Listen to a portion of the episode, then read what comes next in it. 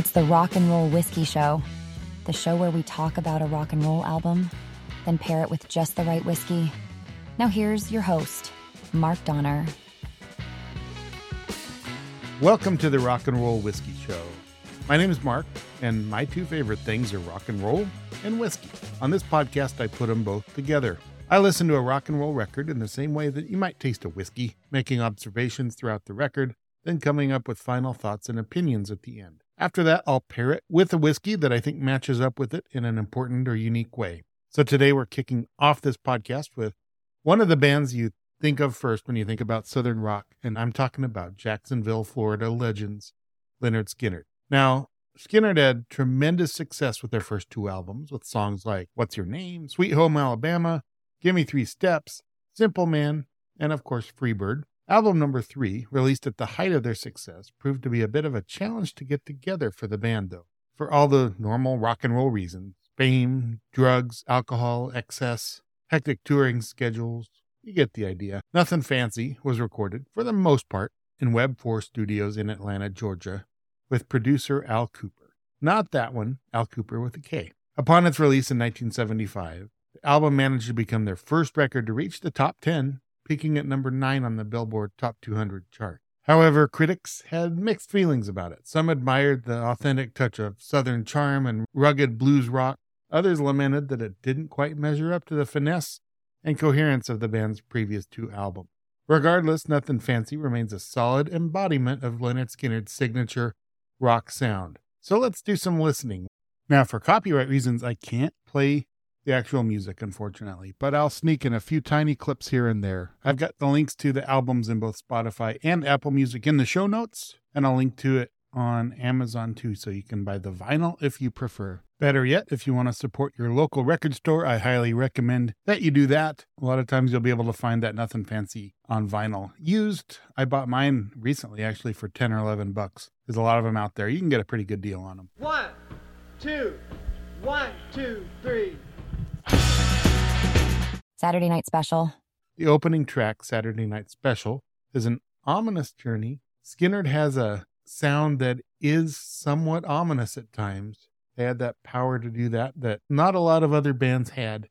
And I don't think it's because of their tragic history that actually came later than this album. But I think it's just a product of their roots and their upbringing and their location. Saturday Night Special had that ominous journey with guitars that just teeter on the edge with harmonics and a real thin crunch. And I think this track feels somewhat angry bluesy, but yet thin, particularly on the drums and also in the guitar lead. The bass line throbs throughout, especially on the main guitar riff and in the chorus. Even though it's not slow, it unfolds like a ballad, telling two poignant stories with substantial social messages about the dangers of handguns, something that's still obviously relevant today. This is a good song, despite my talk about the thinness. It still has a really compelling feel to it, and it's a song I like a lot. Cheatin' Woman. Cheatin' Woman's track two, though, and it's a time machine. Transports you to a little bar, maybe in northern Florida or Mississippi in mid 70s. The live sounding track is guitar amps that hum bass lines that are a little muddy. It just sounds live. It's really got a good sound. Then there's the organ, which I think actually was played by Al Kooper, the producer. He's a accomplished keyboard player, not Billy Powell, who I love, is one of my favorite rock and roll piano players, but Al Kooper handled this stuff on the organ and it adds a really great touch, driving straight ahead with blues, and it has that ominous feel that Saturday Night Special has as well.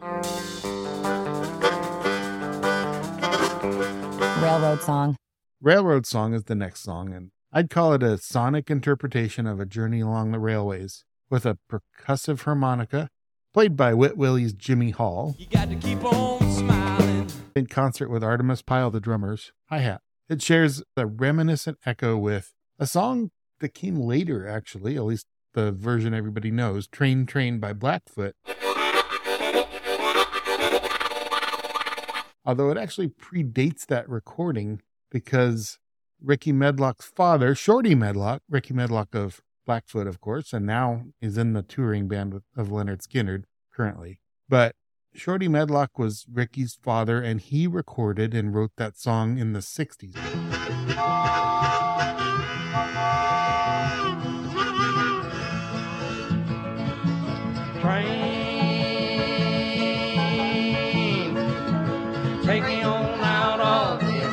Got a similar feel and a similar theme to it, of course, with that harmonica that just kind of mimics a train horn. But then I think the track also draws inspiration from old gospel and blues standards like This Train, for instance. And you can Google or YouTube the song This Train and get all kinds of different versions. This train is a clean train. Sister Rosetta Tharpe, who you just heard, Big Bill Broonzy. It's even a version with Johnny Cash and Roy Orbison, among others. There are dozens of recordings of this train out there. It's an old gospel song from over a hundred years ago that is very well known, would have been well known to Ronnie Van Zant and others. And I think there's a lot of influence on what Railroad Song is. Railroad Song is actually just a good song on its own, though, without all of that. The song maintains a constant tempo, rolling along the track or rolling along the tape, I guess, until it kind of retards towards the end, slows down up to the end of the song. One of my favorites on the album, put together really well. Really like it. I'm a country boy. I'm a Country Boy is next, and it shares some musical DNA with Railroad Song as well as a couple other songs on the album that I'll probably talk about in a minute. But it is lively in the chorus and it delivers a message promoting Southern life while critiquing life in the big city. It feels still relevant today with many people opting to leave the bustling city life or the hard times of the city, to quote the song, for a quieter place in the country, particularly the South. So it's interesting. It's not my favorite song on the album, but it's got some moments. On the hunt. On the Hunt is another one, and you hear this one quite a lot, and it announces itself with a strong opening riff that echoes throughout the song, almost creating a drone like effect. The bass guitar mimics this pattern in parts, and then there's a little flourish on the keys that I think is what makes this song. Adds excitement, adds suspense, adds interest. Billy Powell adds that little keyboard flourish at the end of each verse and then a little bit in the chorus really puts something unique and something interesting on this song. But the repetition of that riff over and over again, it's a little too much for me, and it's a track that I don't return to as often. Am I losing? Am I Losing is a interesting song for me. I'd call it an intriguing mix of sound, vibes that might be reminiscent of Steve Miller Band. You know, The Joker and a couple of those early Steve Miller Band albums were out by this time. Also 70s AM radio, especially in that It's So Strange I sang on the podcast. I didn't intend to do that. That part in the bridge just sounds like something you'd hear on AM radio in the 70s. And the solo, actually, on this song is more akin to like a Dickey Betts Allman Brothers band solo than a typical Skynyrd type solo, which I kind of like. Allmans are my favorite Southern rock band, one of my favorite bands. And the end has a little riff that tips its hat to Sweet Home Alabama just a little bit. I like Am I Losing a lot. Made in the shade. Made in the Shade is an old time throwback song that revives the spirit of, I would say, old Delta blues with maybe a hint of ragtime, particularly in the solo and in the piano parts. Listening to it might make you feel like you're listening to a 78 RPM record on an old Victrola. The single bass drum hit periodically through the song is simple yet prominent. And then there's that 12 bar blues bass line that really keeps the song locked in. Jimmy Hall returns with his harmonica on this one, and Ronnie Van Zant contributes with one single, kind of uninspired yodel. Now we get to the last song. Whiskey Rock-a-Roller. The reason I chose this album to kick off the podcast with. It starts off with two chords reminiscent of Led Zeppelin's Good Times, Bad Time. But it doesn't stay that way. It's really just an old time rock and roll tune with a dash of 70s country. Honky tonk piano from Billy Powell is a key ingredient here, along with a suspense filled chorus that kind of slows down to halftime and there's quarter notes in the rhythm guitar and bass line that just really build up the energy and the suspense. Interesting how a slower tempo can sometimes build suspense. You'd think it would be the other way around, but not always. And then there's a line in the last verse that I'll quote. Quote, she likes to drink old granddad and her shoes do shuffle around. And every time I see that girl, Lord, she wants to take me down. End quote. More on that in just a little bit. The placement of this track that closes the album, I think it's off. I would have put this at the start of side two and then brought Made in the Shade as a closer. A kind of a old timey ragtime blues sort of song to close out the album. Not my call. So what are my thoughts on Nothing Fancy? All in all, it's a good album. When compared to the band's previous two albums, as the critics said at the time, it does lack that same level of craft, production quality, and performance. There are simply more songs and better songs on Second Helping and Pronounced Lynyrd Skynyrd, their first album, that are of higher quality than on Nothing Fancy. But there's no real bad songs on Nothing Fancy. It just doesn't rise to the level of their first two. Now, on this podcast, I've got a system that I'm putting in place where I'll place an album on the shelf. You place a record on a shelf. That's normal, right? But I'm actually going to place it on a liquor store shelf, a metaphorical liquor store shelf, if you will, that the better albums, the premium albums, the top albums in my mind will be your top shelf pick. The not so great albums, and I probably won't put too many like terrible albums on this podcast because why? Why would I? Don't have to, so why would I?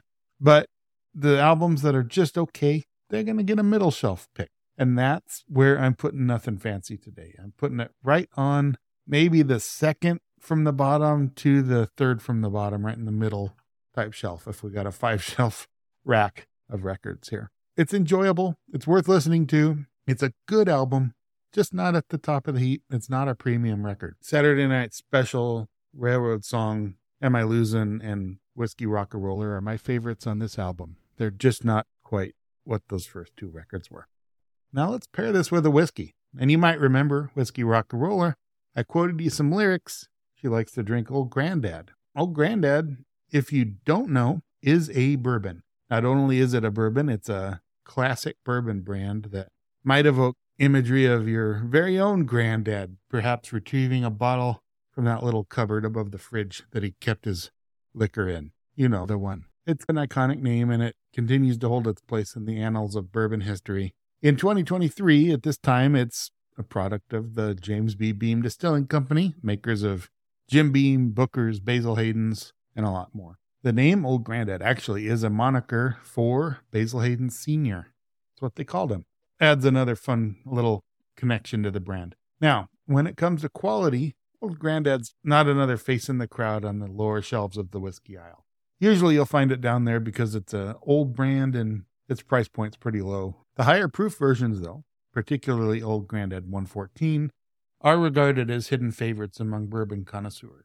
For this analysis, though, because I actually couldn't find 114 in my local stores, we're going to zero in on Old Grandad Bonded. Now, the term bonded, or bottle and bond, refers to a whiskey that meets the stringent requirements of the U.S. Bottled in Bond Act from 1897. This was designed to assure quality and authenticity guarding against adulterated or counterfeit spirits. To bear the bottled in bond label, a bourbon must be a product of one distillation season, so one calendar year basically, by a single distiller at a single location, aged at least four years in a federally bonded warehouse under U.S. government supervision, and it's bottled at 100 proof. The bottle's label must also identify the distilling and bottling location.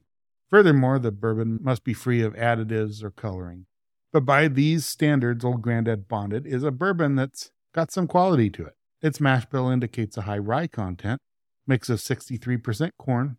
Bourbons have to be at least 51% corn, 20% rye, and 10% malted barley, which promises some of the characteristic flavors you might find in a rye whiskey versus a typical bourbon. Now, as for the sensory experience, the nose presents an upfront aroma of cinnamon, complemented by some sweetness, maybe a hint of oak from the aging.